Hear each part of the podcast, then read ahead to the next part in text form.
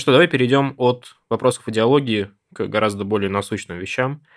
Грядущая кампания в Госдуму в этом году. Чем с точки зрения политтехнологии отличается кампания ФГД от кампании две тысячи девятнадцатого года в МГД? Ты имеешь в виду именно моя кампания будет отличаться или типа чем выборы отличаются? Нет, чем выборы отличаются в целом понятно, угу, ну, угу. уровень, все, угу. все, мне кажется, очевидно, это не нужно проговаривать. Угу. Чем именно политтехнологически отличается угу. твоя кампания и работа твоего штаба? Угу. Да, я понял. Но я сначала все равно коротко скажу, что они очень похожи, потому что это тоже одномандатный округ. И, ну, обычно, почему я это проговариваю, часто люди думают, особенно, ну, которые там, за политикой следят постольку-поскольку, они такие, о, а неужели можно в Госдуму самовыдвиженцем, там, без партии, да? Ну, как бы можно. И вот это то, что я планирую сделать по подписям. То есть в плане, как бы, задумки это выглядит как Мосгордума, умноженная в три раза, потому что округ в три раза больше. Но, и поэтому глобально, вот так глобально, это будет похожая кампания по, наверное, по инструментарию. Но она будет просто более проработанная. То есть если в две тысячи девятнадцатом году, ну, скажем так, изначальная цель была в духе «соберем подписи, а дальше будь что будет», и как бы, ну вот, я не был уверен, что мы подписи соберем, ну, то есть это вот такой был уход точно в никуда, то сейчас, во-первых, мы все лучше распланировали, мы будем использовать больше инструментов, поэтому там, если Мосгордума нам обошлась в сумме в десять миллионов вот, с предкомпанией, то здесь у нас будет там чуть больше шестидесяти, то есть она не в три раза дороже, да, как могло показаться, а в шесть. И, ну, там часть это эффект масштаба обратный, потому что все равно, ну, ну, оно получается дороже. Часть из-за того, что используем большее количество инструментов.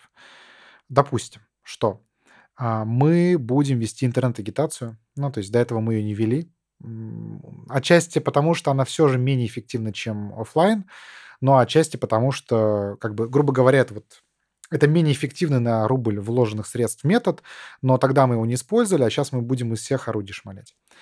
Следующее. Мы уже сейчас ведем кампанию. То есть мы ее начали заранее, и именно, то есть мы заранее будем, ну, соответственно, заранее все это делать. Да, у тебя предкампания-то после выборов в ГД, по сути, не прекращалась. Вы там отдохнули какое-то время, после этого уже пошли дальше газеты, работа в округе и так далее. А, ну, это было скорее, да, это вот, это работа в округе была, то есть я не могу назвать это прям как предкампании в Мосгордуму, да, ой, Госдуму, пардон. Это скорее история про выполнение каких-то обещаний, да, то есть, ну, я же людям сказал, что я постараюсь решить эти проблемы, и вот что-то, что-то, что-то из этого решилось, что-то нет. А, но вот именно если мы говорим про прям выборную кампанию, мы ее начинаем вот сейчас, в Мосгордуму мы начали, объявил я тогда в конце марта, то есть, ну, уже месяц, да, плюс месяц, а, а, но дело даже не в месяце, а в интенсивности. То есть тогда я объявил, но, по сути, какой-то штаб был сформирован только ближе к концу мая, и мы вот сразу пустились в сбор подписей. То есть мы какое-то количество там собрали контактов жителей, но это вот сразу была такая история про подписи очень быстро. Сейчас мы заранее как бы вкладываем в предкампанию большее количество средств. То есть вся предкампания будет стоить восемь миллионов. Вот это до момента сбора подписей. Сделано это для того, чтобы если мы собираем подписи, точнее так, когда мы их собираем и если нас регистрируют, то шанс, чтобы шансы на победу были выше. Ну, то есть это как бы часть работы по, к примеру, агитации. То есть мы, наверное, может быть, начнем раньше встречи. Да? То есть тогда мы начали встречи типа в июле. Вот. Здесь, может быть, мы вообще еще до даже объявления начнем. Ну, вот это как одна, одна из идей, да.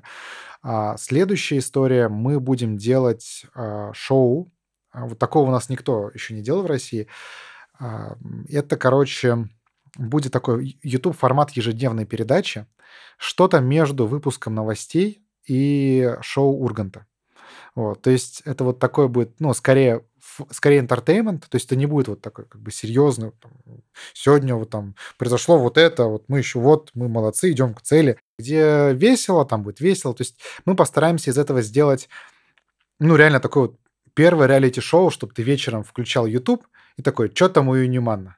Ну, типа, смотришь, ага, там, типа, что, собрали подпись сегодня, норму там, или не собрали? И эта штука, для того, чтобы она была интересная, не просто, знаешь, вот такое... Ведь часто кандидаты ближе к выборам думают, блин, надо что-то на YouTube заливать. И это обычно выходит как? Сидит чувак вечером в штабе, такой, усталый кандидат. Такой, ну, сегодня мы собрали там сто подписей, короче, чуть-чуть меньше, чем нужно, завтра то... Ну, то есть вот и вот это вот все, и как бы все. Выкладывается пятиминутное видео, вот вам, типа, дневник кандидата это называется. Это довольно такая унылая штука. А мы хотим сделать, короче, прям потенциально постоянное видеоосвещение кампании. Ну, то есть как будто мы наняли телеканал, который это снимает. И там будет два формата, помимо вот этой ежедневной передачи. Это скорее контент для тех, кто уже подписан. То есть не для новых, а вот для... Чтобы ты включаешься, и у тебя каждый день это берет. Так как мы для вот этой передачи нам очень нужно много и постоянно придется записывать материала, то по-любому будут какие-нибудь, там, не знаю, хайповые моменты в духе «бабушка ругает Путина», ну, там, не знаю, там, или, там агитатор... поссорился с избирателем. Ну, в общем, какие-то такие штуки. Или там, не знаю, Юнемана пришли и побили в штаб, но не смертельно. Вот. Ну, то есть, я, я не знаю, да, там, что будет. Но, в общем, будут какие-то такие отдельные видеосюжеты, которые потенциально могут новую аудиторию привлекать. Она приходит и такая смотрит, попадает в нашу ежедневную передачу и вовлекается. И это очень дорого. Ну, то есть, типа, эта история будет стоить где-то четыре-пять миллионов, в зависимости от концепции, которую мы в итоге выберем, за полтора месяца. Ну, то есть, это восемь процентов сметы. Тут такой звук кассового аппарата нужно будет потом даже вставить. Да. Это сделано для того, чтобы повысить транспарентность сбора подписей. Ну, то есть, это в том числе некий механизм, во-первых, сохранения инвестиций. Ну, то есть, грубо говоря, если меня не регистрируют, то получается, что вот все эти миллионы до этого точно ушли. Ну, не в никуда, но как бы от них есть там эффект в виде узнаваемости на районе. А так мы еще можем, добавив немного, относительно немного средств э, от общей суммы, получить еще и э, медийный эффект. А второе – это показать, что вот они, живые подписи, вот мы их собираем. Вот, ну, как бы, чуваки, типа, мы не рисуем, мы их собираем, и чтобы каждому было понятно, что если меня не регистрируют, то это беспредел, а не там мы нарисовали, не дособирали, ой, да у них там мертвые люди были. То есть упор будет еще и на это. То есть не, ну, не только фан, но и вот такая, не знаю, легитимизация. Но вы же не отсмеете. Но mm-hmm. вы же не отснимете каждую из пятнадцати тысяч подписей. Не, ну... То есть понятно, что вы сделаете какой-то развлекательный контент, но в целом это так себе доказательство. А тут, тут вопрос, это не доказательство для суда? В суде, собственно, даже люди с паспортом приходят и как бы их не считают, да, доказательством. Я через это проходил. О, да. Да. А скорее история про возмущение людей в случае нерегистрации. Ну, то есть как бы эффект должен быть, блин, типа вы даже... Юнемана не зарегали. Ну, типа... То есть твоя задача уже... максимально повысить косты власти в да. случае, если тебя не регистрируют, да, чтобы они да. такие сидели, типа, а нафиг нам это вообще надо? Ну, типа, да, блин, типа, есть, есть Юнеман, он там, не знаю, а, там, я, там, не знаю, двигает какие-то конструктивные вещи. Вот вроде для нас он, типа, не такой страшный, как остальные. А с другой стороны, блин, сейчас, типа, будет вонять. Зачем это нам нужно? Ну, в общем, а, это может не подействовать, но... чего-то другого, да, у меня, то есть у меня все равно нету, потому что я ну, не хожу и не договариваюсь с ними, что давайте вот вы там меня зарегаете, а я там вам что-то сделаю, там, поверх, потому что нельзя договориться, ну, в плане это не с кем и не о чем, а во-вторых, потому что, ну, мне просто не для этого, извините, я политикой пошел заниматься, чтобы сейчас еще за пять копеек продаваться. Все же говорят, что можно с АПшечкой договориться, разве нет?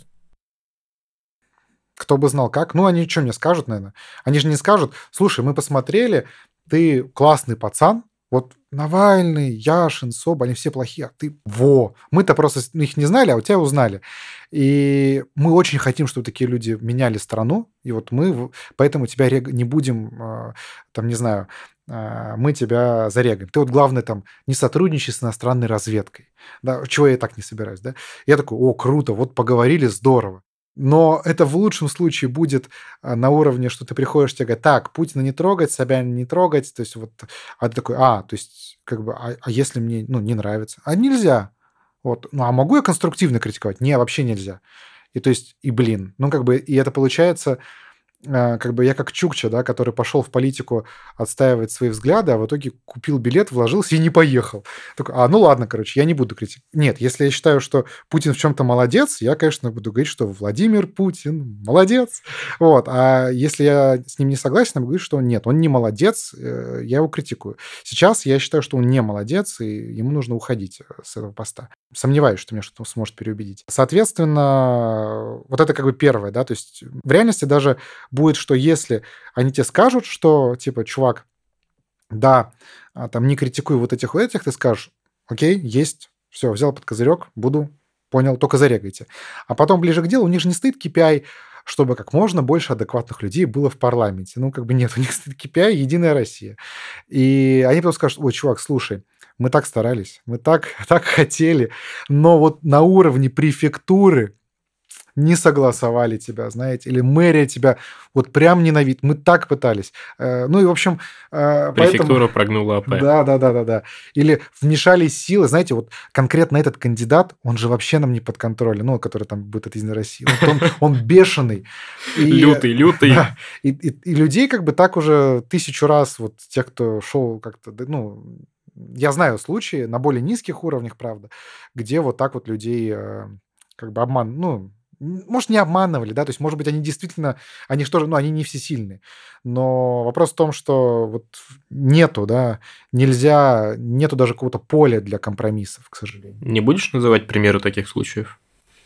Ну, я же это все знаю по слухам. Ну, то есть, а, прям вот лично я не стоял, свечку не держал, и поэтому, ну, вот, мне кажутся они достоверными, но вот я не хочу просто публично об этом говорить. Ну, и на МГД девятнадцатого года у тебя такого опыта тоже не было? Нет, я не, ну, ни с кем не общался, то есть, там, это, это не была история, что я в такую ситуацию попал, нет. А, но вот того, чтобы я там ходил в мэрию согласовывать свою кандидатуру или в АП, там, или в ФСБ, ну, такого не было.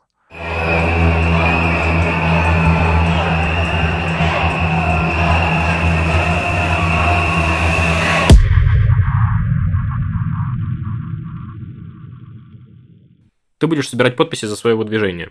Как ты оцениваешь свои шансы быть зарегистрированным и попасть в бюллетень? шестьдесят на сорок. шестьдесят за? Да. Почему? Ну, потому что это инту- интуиция, да, так скажу. У меня есть несколько гипотез. Первое, не всегда людей рубят по подписям. Ну, то есть рубили по подписям на самом деле только в девятнадцатом году. В чет... А, и в четырнадцатом. А в шестнадцатом, допустим, не рубили. Вот когда были выборы эти, госдумовские, вот Баронова в центре собрала, ну, я не знаю, собрала, не собрала, но, в общем, короче, она сдала подпись, ее зарегистрировали. Ну, она тогда не была еще вот такая околовластная, как мне кажется, и, ну, тем не менее, ее зарегали. А дальше. Если, а, то есть есть, ну, не обязательно должен повториться девятнадцатый год. Второе, в девятнадцатом все же кого-то зарегали, ту же, ту же Дарью Беседину. Вот. Там, понятно, можно сказать, что она шла против коммуниста, а коммунистам не особо нужен. Ну, а с другой стороны, блин, ну, типа, это коммунист очень близкий к мэрии. Ну, а с третьей стороны, можно сказать, что КАЗ договорился. Ну, да, можно сказать, что КАЗ договорился, я не знаю. Ну, то есть, э, несмотря на... Короче, я не знаю. Ну, то есть, я, честно говоря, сомневаюсь, что там речь шла вот именно о договоренности по сбору подписей, именно по, по тем причинам, по которым, да, я вот до этого сказал, как мне кажется, диалоги происходят. Но вот почему-то ее решили зарегать. Там Цукасова сначала зарегистрировали.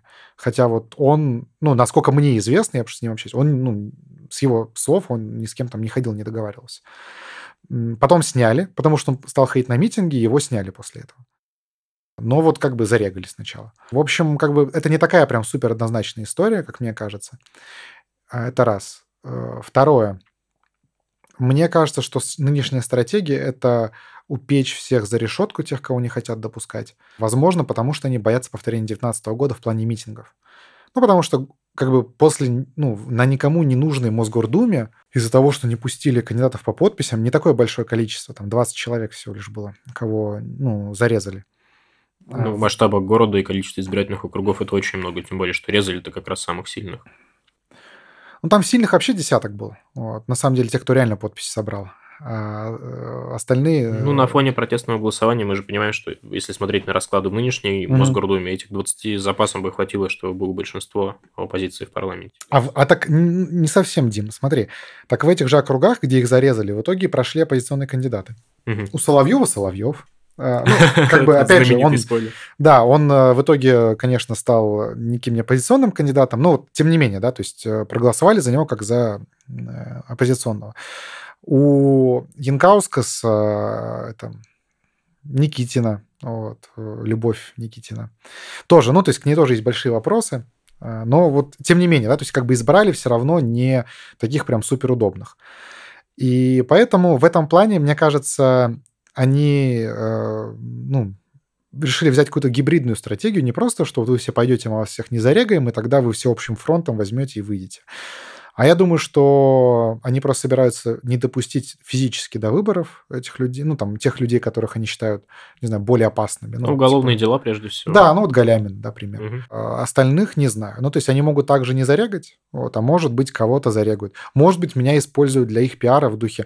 Ну, вот, смотрите, Юнеман публично все как бы говорил, все собирал, ну, а вы-то что? Ну, как бы, вот вы же э, просто не собрали. Может быть, ну, то есть это уже, как бы, я не знаю, да, что получится, но в целом я исхожу из из того, что как бы надо э, делать по максимуму, а там вот уже как карта ляжет. То есть это элемент удачи очень большой. Тогда напрашивается такой вопрос. Э, смотри, снимают всех реально сильных, независимых кандидатов. Mm-hmm. Кого-то заводят там, на кого-то шьют уголовные дела, э, кого-то снимают Но по не подписям. Всех, не всех. Не, не всех, понятно. Да. Ну, там, так или иначе, людей не допускают до выборов. Mm-hmm. И вот есть Рома Юнеман, которого допускают, который собрал подписи, mm-hmm. и бац, его зарегали.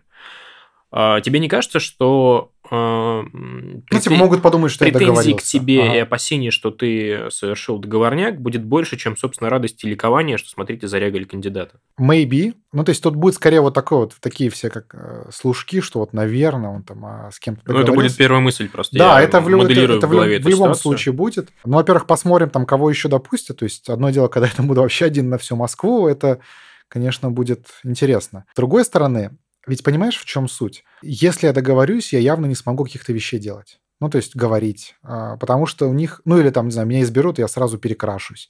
То есть там не работают по типу, что вот мы сейчас там на десять лет вперед выведем человека, который сначала будет прям супер мимикрировать. Нет, они сразу пускают человека в расход, в бой, да, там, типа Путина не трогай, там, еще кого-то. Ну, как бы это, это будет видно. То есть я считаю, что долгосрочно меня все равно по делам будут судить, ну, по словам э, публичным, да, и по делам. Я не собираюсь как бы как-то вот менять кардинально, да, там, ну, то есть я не вижу, что там что-то изменится в моей, в моей политике, да, в моих словах и делах относительно власти.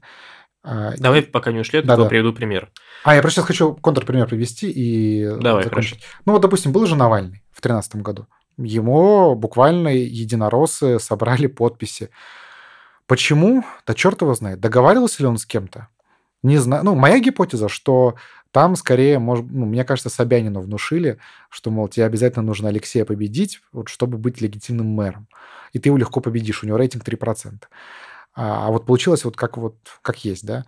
Может, он с кем-то договорился, но, учитывая его дальнейшие слова, дела, развитие событий, ну, я сомневаюсь, что он тогда с кем-то договаривался. Вот как-то так. Хорошо, что ты упомянул Алексея, как раз про него mm. я хотел спросить. По поводу того, что ты в любом случае будешь говорить то, что считаешь правильным, и не будешь ни на что, ни на кого оглядываться. Вот сейчас самая недавняя свежая история были протесты угу. после задержания Алексея Навального. Это была самая главная внутри и даже внешнеполитическая тема для нашей страны. И ты крайне мало высказывался на этот счет. Я даже не знаю сейчас, если открыть твой канал, мне кажется, там не будет ни одного поста нет, нет, на этот счет. Есть, есть. Ты что, раз, э, минимум два или три угу. в...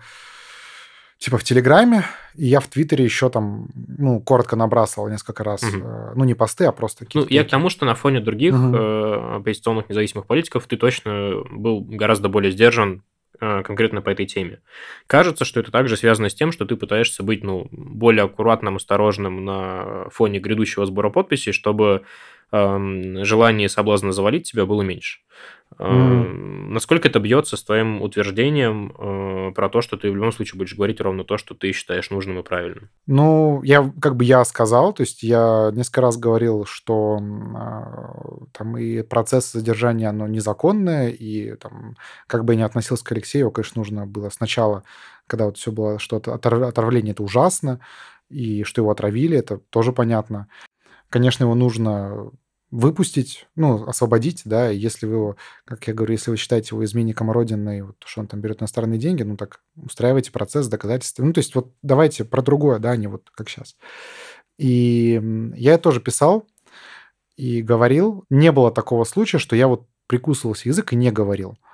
Наверное, я мог бы там это говорить чаще, но у меня просто не было какого-то большого желания именно говорить чаще. То есть я позицию выразил, там, я не то чтобы из его команды, да, чтобы вот так прям супер, супер за это впрягаться. Но, там, к примеру, да, там я посчитал, опять же, независимо от отношения, необходимым выйти, ну, например, на митинг двадцать третьего, не дошел до него, потом, ну, потом не выходил. Во многом отчасти, чтобы не заработать три административки и в итоге не тоже уйти по Дадинской статье. Ну, по крайней мере, сейчас. Потому что я считаю, что с помощью вот этой кампании избирательной я смогу больше пользы принести, чем угу. вот просто еще один такой, бросившийся на амбразуру. Чтобы закрыть тему с Навальным, есть ли какой-то шлейф негатива после эм гэ дэ девятнадцатого, когда умное голосование тебя не поддержало, угу. или же вы действительно полностью проработали эту историю и не имеете претензий друг к другу? Ну, там как? То есть я, как бы, как это говорится, галочку-то все равно поставил. Куда от нее, куда от нее денешься? Расстрельные списки Юнемана. Да, это типа записываю в блокнот пока карандашом. Вырезал одно слово, чтобы не этот, не для эфира.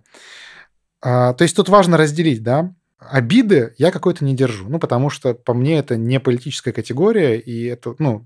Поначалу держал, ну, потому что мне реально было обидно в моменте, да, но потом просто я как-то вот прошел. Это мой личный, да, вопрос. Мы с ним действительно общались после выборов, и он, и он и публично извинился за вот эту историю, лично мне как бы сказал. Он, конечно, говорил, что это в своем публичном объяснении, что это была ошибка. Я думаю, что это была предсказуемая ошибка, то есть это не была такая, ой, вот это да, это скорее... Шок. Да, шок. Скорее, ну, просто я уверен в том, что они пообещали Жуковскому, ну, коммунисту, что они его поддержат не при, ну, при любых условиях, и вот решили перед ним обещание держать, а публичные принципы нарушить. То есть я, конечно, для меня, скажем так, из последствий упал вес слова, да, ну, Навального, в том числе публичного, ну, потому что, как бы он сказал, что вот А, Б и С, а потом, оп, не А, Б и не С. И Волкова тем более, то есть, потому что он в основном его заставлял высказываться по этой теме. И, то есть, не сказать, что прям совсем без последствий это прошло, но вот какое-то там, не знаю, понимание, что все, там, руки больше не подам, вот смертельные враги, нет, такого, конечно, нет, потому что это просто нерационально, вот, и с политической точки зрения, и, ну, как бы даже с какой-то такой личной, ну, ну, он извинился. Как ты планируешь побеждать и бить все козыри власти? Как в целом оцениваешь свои шансы на победу? Если мы допустим, что тебя зарегистрировали. Ну, тут, конечно, надо будет смотреть на тот момент, потому что мы не знаем еще всех конкурентов моих. То есть понятно, что нынешний единорос, он пытается переизбраться. Я не уверен, что он будет основным кандидатом от власти. Это Выборный Анатолий Борисович. Он уже два срока сидит в Госдуме и собирается на третий. Фамилия Выборный. В общем, может даже слоган сделать. Сделаем Выборного невыборным. Или Выборный хочет стать перевыборным, а мы сделаем его невыборным, не перевыборным. Он, ну, то есть он не слабый кандидат, но и не, там, не знаю, самый сложный потенциальный. Там вот недавно были слухи про Проценко, главврача больницы Коммунарки, но там он о проверках, и, соответственно, там Проценко, конечно, был бы более, сильно более сложным конкурентом а, в этом плане. Поэтому не могу сейчас вот прям процент сказать. Скорее считаю, что если меня зарегистрируют, я думаю, что шанс на победу высокий. Вот, то есть он там не будет... низким даже, ну, при любом кандидате, при любом сопернике. А вот уж, там, не знаю, начнутся у меня обыски в апреле, да, там штаб начнут громить, там поставят конкурентам какого-нибудь, реально, статусного чувака известного. Ну, тогда, конечно, шансов будет сильно меньше. Уважаемые граждане, просьба обойти, лишать прохода другим гражданам. Ваша акция несогласована с органами государственной власти.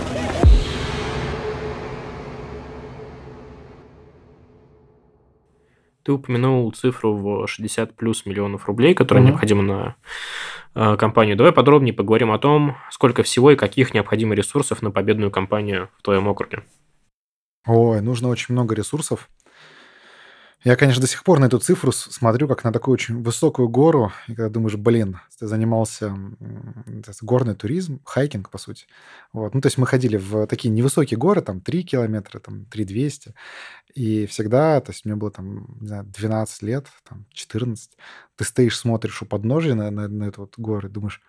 типа, в ближайшие два часа будет больно. Ты думаешь, типа, блин, ну, типа, конечно, наверху будет очень приятно, но в ближайшие два часа будет очень неприятно совсем.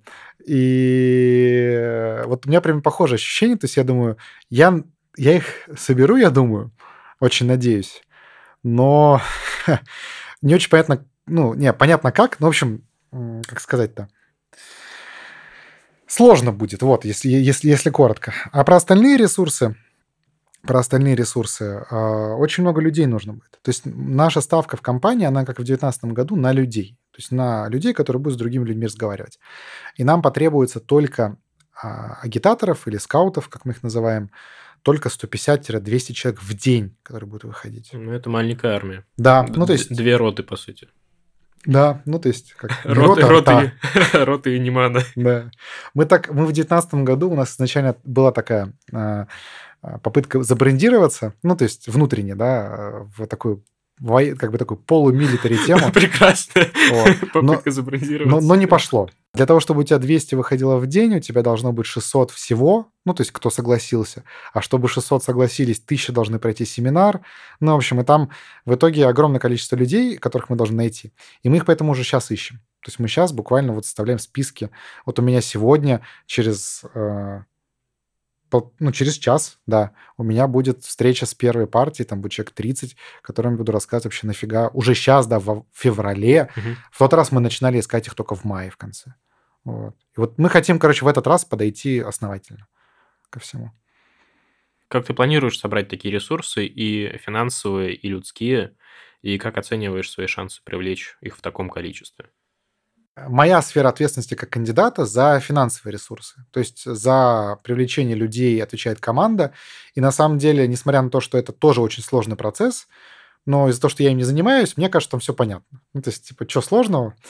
А, ну, опять же, да, это, это иронизирую. Там у нас Ваня э, Сапсай занимается этим. Я говорю, Ваня, давай, типа, еще людей. Типа, ну, ты же что, найди. Вот. Ну, в общем, э, как бы... Но, тем не менее, да, то есть понятно, где их искать. Там понятно плюс-минус как. С деньгами, потому что я этим занимаюсь, пока сложнее. Хорошая новость, что они нужны не все сразу. Ну, то есть если бы мне нужно было там выложить в начале кампании, просто собрать и выложить сразу шестьдесят миллионов, это, конечно, была бы одна история. Мне не нужны...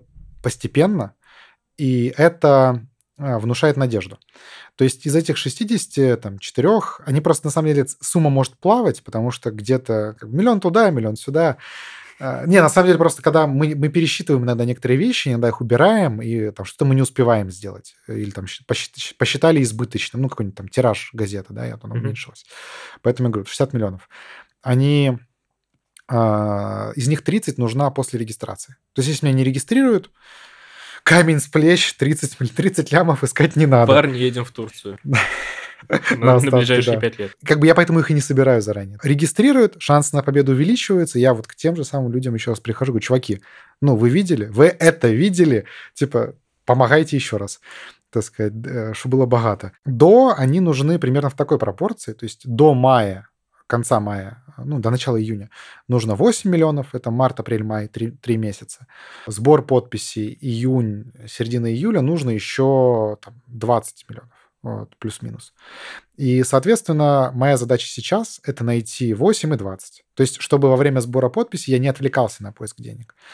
А искать, я думаю, таким же образом, то есть я рассчитываю примерно на ту же пропорцию, двадцать процентов – это краудфандинг, то есть это тупо люди через интернет э, кидают.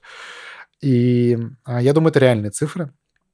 То есть у нас двадцать процентов было на, этой, на Мосгордуме. То есть из десяти миллионов, два миллиона это был, были чисто такие небольшие пожертвования. Учитывая рост там, и моей аудитории, узнаваемости, и рост расходов, я думаю, ну, примерно, наверное, плюс-минус то же самое сохранится. Сейчас вот за, просто во время объявления о выборах, вот когда в понедельник объявили, за два дня без сметы, ну, то есть с... непрозрачным переходом к донатам, ну, через сайт, да, то есть там не, в, ну, не было, это не фандрайзинговый пост, накидали э, в сумме типа триста пятьдесят, по-моему, ну, там плюс-минус, оно продолжает что-то капать, и это как бы сильно больше, чем было при объявлении в Мосгордуму, то есть тогда, по-моему, было типа в десять раз меньше.